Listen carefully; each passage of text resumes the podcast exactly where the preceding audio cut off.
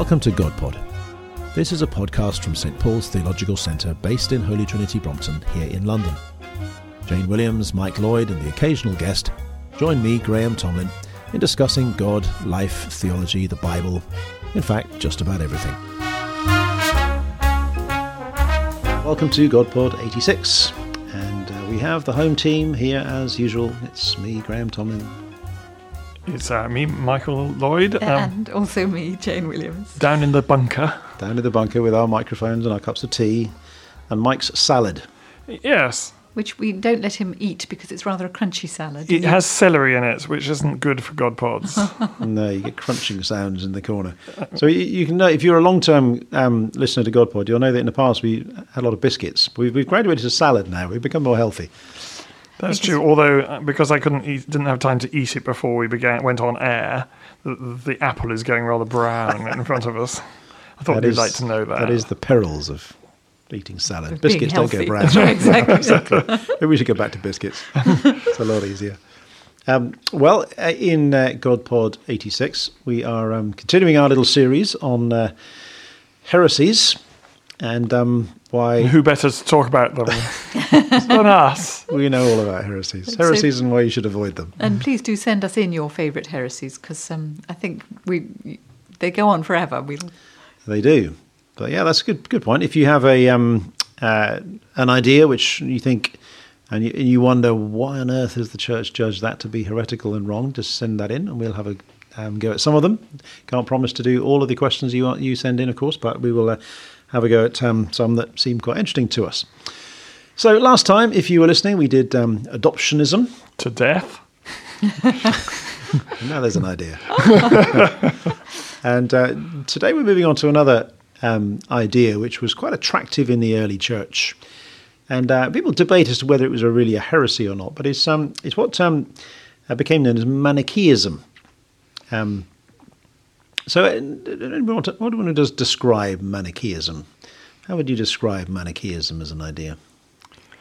Well, it was named after Mani, um, who Mani, mani, mani. that dates you, Graham, and me really for does. recognising where it comes from. yes, I don't know what you're talking about. Of course, you're right. Many, many um, w- was kind of influenced by Persian dualism, and he basically thought that the world was a battlefield between uh, good and evil, and behind that lies two equal and opposite forces: um, a good god and a bad god, who are kind of slugging it out, and it's not clear which of them will win, if either, or whether it will just continue uh, being an eternal battle of good good against evil. And and part of um, what the bad god has been up to is is creating bodies and physicality. Um, so Manichaeism also really thinks that um, that reality is primarily rational and spiritual, uh, and unfortunately, goodness has got itself stuck and trapped in uh, like in thick treacle in in in physicality. So it's also a, a, um, a, a system that has a, a great suspicion about embodiedness. And the, the idea is that this, this, these good and evil gods or good and evil principles are actually eternal in the sense that, that they were always there and in a sense always will be. Um, there might be in certain versions of it a kind of victory of one over the other, but usually it's understood that these are kind of eternal principles um, that have always been there. Um, and therefore there's this kind of eternal battle between uh, good and evil. So, um, I guess the first question is: do, do you see this in contemporary life? Do you think Manichaeism is still around? Do you think it's um, still something that um, people believe? Not in uh, you, don't meet too many Manichees around the street in the, these days, but is that basic idea, that kind of dualism, um, common? Do you think in the modern world? Well, I, I mean, let, let me be a polit- politician for a moment and answer a slightly different question. uh, and w- one of the things we were looking at with adoptionism last time is the attractiveness of it, and I, I think there's actually quite a, an attractiveness to this um, position because it kind of is the way the world is. It does reflect the way the world is. If you ha- had no revelation to go on, I think this would be a major contender for what's behind things because it does look as if the battle goes on. It looks as if it doesn't get won by one side or the other, as if it is eternal, uh, as if it does keep going on. And actually, um, it looks as if our physicality is part of the reason we suffer. It's part of the reason that we have pain. It's part of the reason why we die. It's, it's, if we were not physical, maybe we wouldn't suffer in the way that we do. That something about, I mean, nerve endings um, and physical things like that that, that explain, you know, or, or, create, in fact, the pain mm. that we that we endure. So I, I, I think I can well understand how somebody coming at this without any other narrative hmm. would say this is you can read this off from the way the world is. Uh, and it doesn't look as if, you know, people may say good's going to win in the end, but I don't see it, they might say. Hmm. And one of the reasons why um, St. Augustine of Hippo in the fourth century found it a very attractive system um, was that it, it, it, relieved us of the guilt of doing wrong. It, it, we, it's not our fault because we're stuck in the middle of this battle. Um, and um, and our we are made up of, of different elements, some of which are, are, working with the good and some of which are working against the good. And, you know, that's just tough for us. We're caught in the middle of it and, and um, th- there is no guilt or blame involved.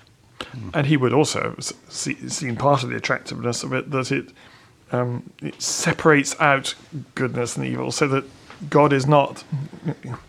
Um, tainted. He's not. Mm. You can say, well, there's this God who is completely good. Yeah. Uh, everything nasty is done by the other God. Yeah. Uh, so, he, he, the point that he wrestled with was, if you don't go this route, aren't don't you have a God who's a mixture of good and evil? Because that's what the world He's created looks like. And I suppose there is some biblical grounds for it as well, because of course, in the New Testament we read of the devil, we read of Satan, we read of, read of sort of powers of evil that are at work within the world, separate from God. And that can sound like a, a kind of independent uh, power of evil at work against the purposes of God. Um, there's a sense in which uh, the New Testament does depict a, a, kind of battleground between mm. the forces of good and the forces of, of evil. And, and you can see in all kinds of contemporary um, literature and films. You know, a lot of those are depicted as as battles between good and good and evil. You know, pretty well every good film has that narrative to it. It's you know, there's a good character and a bad character, and they're trying to fighting fighting it out, and you kind of hope the good one's going to win, but it doesn't always work out that way. Usually does in films, doesn't it? I guess it usually does in films. Yeah. Apart from the depressing ones. Yeah. Well, I didn't go and see those. No, there you go. but you can see that you know that, that idea of the eternal battle between good and evil is quite a, an attractive one. And you get phrases like, you know, the children of light and the children of darkness. So those who mm. are on the side of the good God, those who are on the side of the yeah. bad God. And sometimes Paul seems to be talking about a battle between flesh and spirit. Yeah. Um, so again, that can sound so it's mm. buying into that kind of mm. dualistic mm. understanding of, mm. um, th- of needing to be freed from some kind of materiality. And there is sometimes a kind of Manichaeism or a sort of dualism. I think that sometimes comes into our our kind of social attitudes and political life in that sometimes as a society we can kind of demonize a certain group of people. Uh, we say whether they're the benefit scroungers or immigrants or whatever, we say, well, they're the bad ones, they're the ones we need to sort of keep at bay, while we somehow keep ourselves pure from, from, from other influences. And you can have this very dualistic view of the world where there are kind of bad people and there are good people, and they will always yes. be that way. And the bad people have to be just kept at, at, at, bay because they're not our responsibility. Yes, and just as you parcel out the goodness and the evil to a good God and a bad God, so you can parcel it out to good yeah. people and bad people, as mm. if it, as mm. if it is not true that what Solzhenitsyn said that the line between good and evil passes through every human heart, which begins to address why this doesn't quite work as a uh, as an idea. And as I said at the, the beginning, there's a debate as to, you know, to, to, what extent is this a Christian heresy, because Manichaeism arose not so much within Christianity, but it was quite attractive to, to, to Christians at a certain point. As Jane was saying, the great St. Augustine of Hippo was a, a Manichee in his early days. Um, before he, he was a Christian, uh, and there was a, a, sort of overlap, a kind of fringe, if you like, of the Christian church in the fourth century that was quite attracted to Manichaeism because it seemed quite close to Christianity. Um, And, I think you- Gnosticism was fairly close to it in some ways, wasn't Yeah, it? I'm sure we'll come on to Gnosticism in one of our I, I'm heresies sure, before sure too long. you shall. But um, but I mean, your point, Mike, about that, that, that in a Christian understanding of humanity, it, it's not possible to divide people into good people and bad people because, as you were saying, that that line between goodness and evil actually runs through every single one of us. That we are both good and bad at the same time. We are created good, yet have become less than what we should be and what we were, in, were created to be. So that that mixture is there, but it's there within us rather than sort of Between us. Between us, exactly. Yeah. So and the, uh, yeah. the way that, that the Bible talks about, I mean, it talks about the goodness of creation when that the Genesis account of God creating everything and thinking it was very good. I mean, that is theologically quite problematic because it would be much simpler to say um, there are two principles at war, uh, because as, as Mike says, that's how, that's what it actually looks like. But that's not what Scripture says. Scripture says that um, that at its heart, everything God has made is good, and what has happened to it is changing its nature, is is decaying it. Um, that goodness is basic. Yes. Yes, that we are, and and I think pastorally it's incredibly significant that we are good things that have got screwed up, gone wrong, but we're good things. We remain good things. Uh, we're ontologically good. We may have not be morally good, but but it it is a good thing to be who we are, to be made in the image of God, to be the unique person and individual that, that we've been made to be. And, and it's good to be physical. And it's good It to is be physical. It is in this life as we live it that we are privileged to encounter yes. Um, God in Jesus Christ. We don't mm. have to to wait until we're rescued, until we can become part of God's family. Mm. that physicality too is a good thing that's gone wrong, but it's a good thing, mm. and it, it needs to be put right. And that's, in a sense, one of the things, isn't it? That that's salvation is not salvation from this world; it's salvation of this world. Yeah. It's not salvation from our bodies, being saved from them, so that we can no longer be um, tormented by pain or whatever. It's salvation of our bodies, so that they are finally put right and live in harmony with with themselves and with the world around and with the God who made them. You, you mentioned a moment ago, Mike, the um, pastoral implications of, of this. And just wanted to bring in um, an email we had from a, um, a listener a little while ago uh, who's called Rusty, Rusty Elliott from the US Mountain West. And um, it's a very, very, very nice email from Rusty. He actually says, um, this is just a little kind of sideline, by the way, um, just to relieve the discussion of Manichaeism for a moment. he says, um, Through listening to God Pod, I've developed a delightful fondness for you three, and I consider you to be great friends. I look forward to meeting you one day and giving you each a huge hug, likely not in this life, but certainly in the next. So we Well, look you- forward to we, that. we, we have to have bodies for that, then. Yes, Ah, there you go. absolutely. Exactly right. Anyway, what Rusty says is a really, really fascinating email. He talks about how his wife and he are in their mid 50s and um, how over a decade ago his wife was diagnosed with a degenerative disease of the central nervous system. And um, that's had a huge impact upon, the, on her quality of life. Um, but then he talks about how uh, about a year before she was diagnosed as that, he, he became a Christian, he came to know Jesus Christ. And uh, since that time, his own world has grown hugely in the, in the joy, light, and strength through his relationship with Christ and the home he's found in the church. And yet, at the same time, his wife's world, he says, seems to be collapsing. Although she considers herself a Christian, um, finds that increasingly difficult to hold now and finds very little solace or strength in knowing or seeking God. And uh, his question is that God has brought the two of us very close together as they've travelled this journey. Uh, but theologically, it's very difficult to sort out why. He says, in the midst of one person's joy and hope, must two persons also suffer? Why, in the middle of one person's joy and hope, must two persons suffer? And it struck me there's a kind of echo of that in, in, in what we've been discussing this idea of you know goodness and evil somehow existing there within one family, and this divide. Is that is it the case that two persons must somehow suffer because of this ongoing divide between good and evil? So again, there's a there's an instance of a pastoral situation um, that kind of reflects some of the the um, theology we've been discussing. And so, I guess, how does an Orthodox Christian understanding, which is not Manichee, help to resolve that? I think the first thing to do is is is to focus on that word must because I think what an orthodox Christian understanding of, of creation uh, gives you is a way of saying no. It, there's no must about it. Um, we're not in this world which is in essentially and necessarily conflictual because the, these two principles are eternal.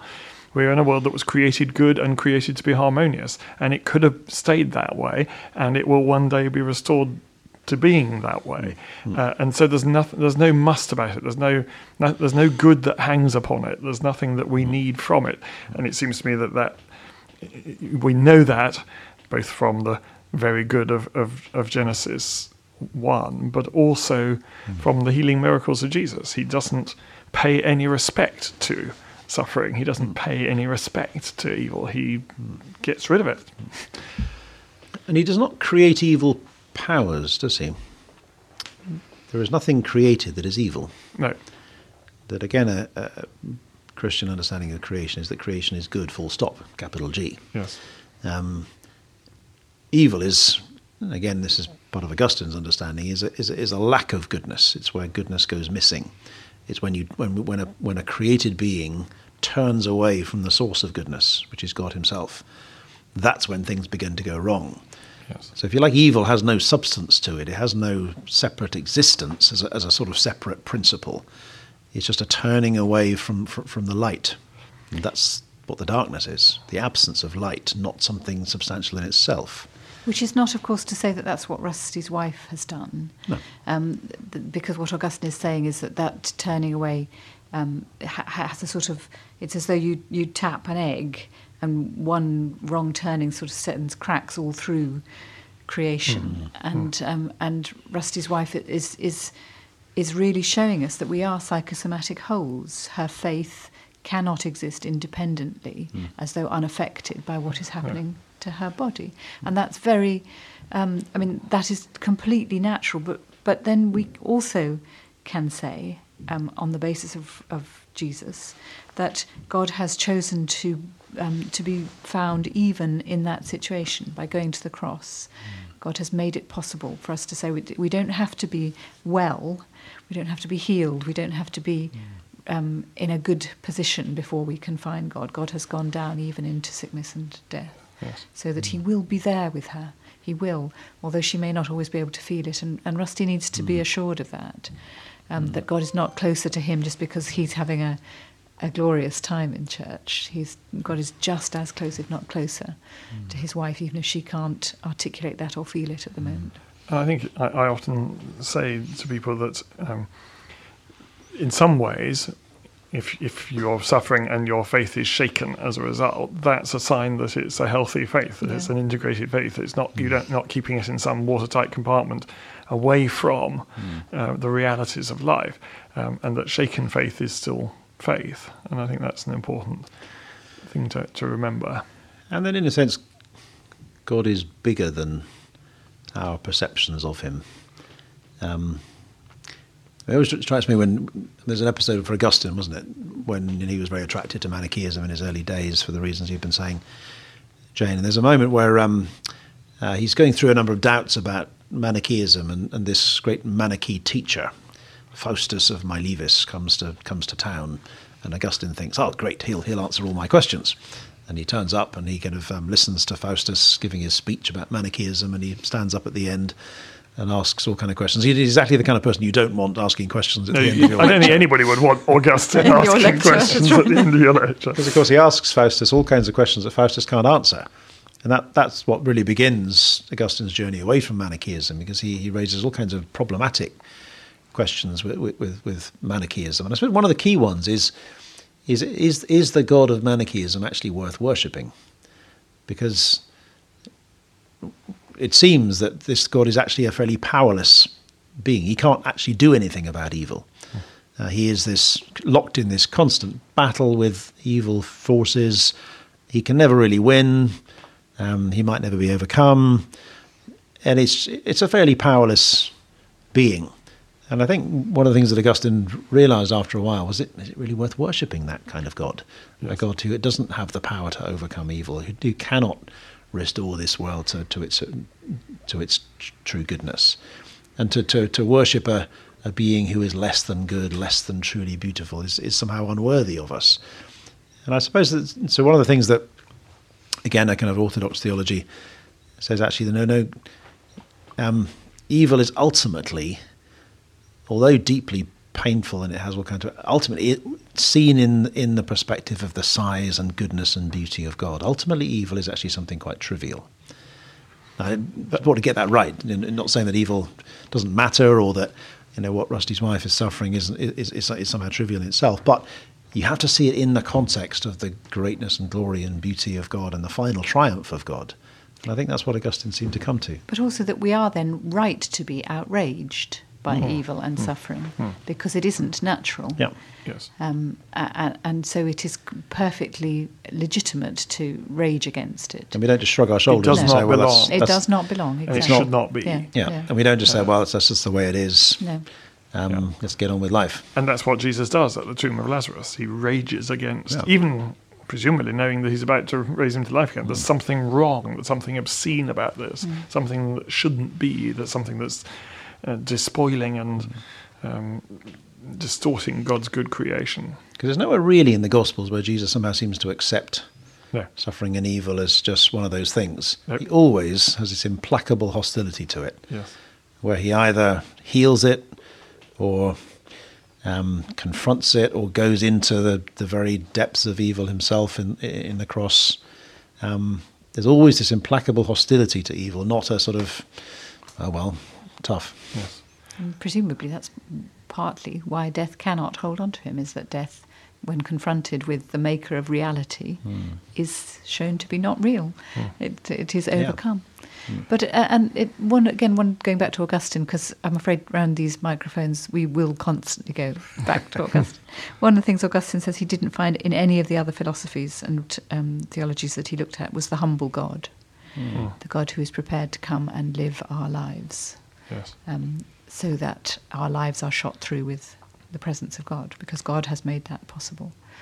Um, and so I suppose that's what I would like to say to Rusty's wife. God is there um, and it, and you don't need to feel him for, for him to be there. He is actually there, um, present and active, and uh, mm-hmm. um, and I hope that will be some consolation. And, and, the cross is, in a sense, the the placard and guarantee yeah. of that, isn't yeah. it? That, that, even in mm. that experience of godlessness and God forsakenness, God was actually present. Yeah. In in some ways, kind of quintessentially present. Yeah. And it ought not to be possible to say that, ought it? That is the, the sort of ultimate paradox. How oh. can God, who is completely full of life and goodness, um, allow himself to be taken into um, evil and death? Mm. Well, he mm. can because he's God and reaches for us even through that. Mm. I guess this is an illustration of, I think, a point you were making, Mike, um, last time about Procrustean beds and lopping off bits of tall people like you. Um, Uh, if you don't understand that reference, you're going to have to go back to GodPod 85 and listen to that one. In other words, the idea that heresies are effectively a diminution of Christian faith. They're somehow a narrowing, a shrinking of it. And that seems to be what, what Manichaeism does. It sort of shrinks God to this rather impotent power um, who is always losing out somehow in the battle against evil. Evil. He can't do anything about it. Um, evil is always getting in somehow and, and, and overtaking us and so on. Whereas actually, the God that Augustine discovered the God of Jesus Christ is the God who is actually himself overcoming evil. He is the one who's on the on the march. He's, he's, he's the one who's on the advance. It's not evil that is making incursions. You know, sometimes we have that spirituality that says, oh dear, the devil got in uh, again. It's rather depressing because the devil always seems to get in.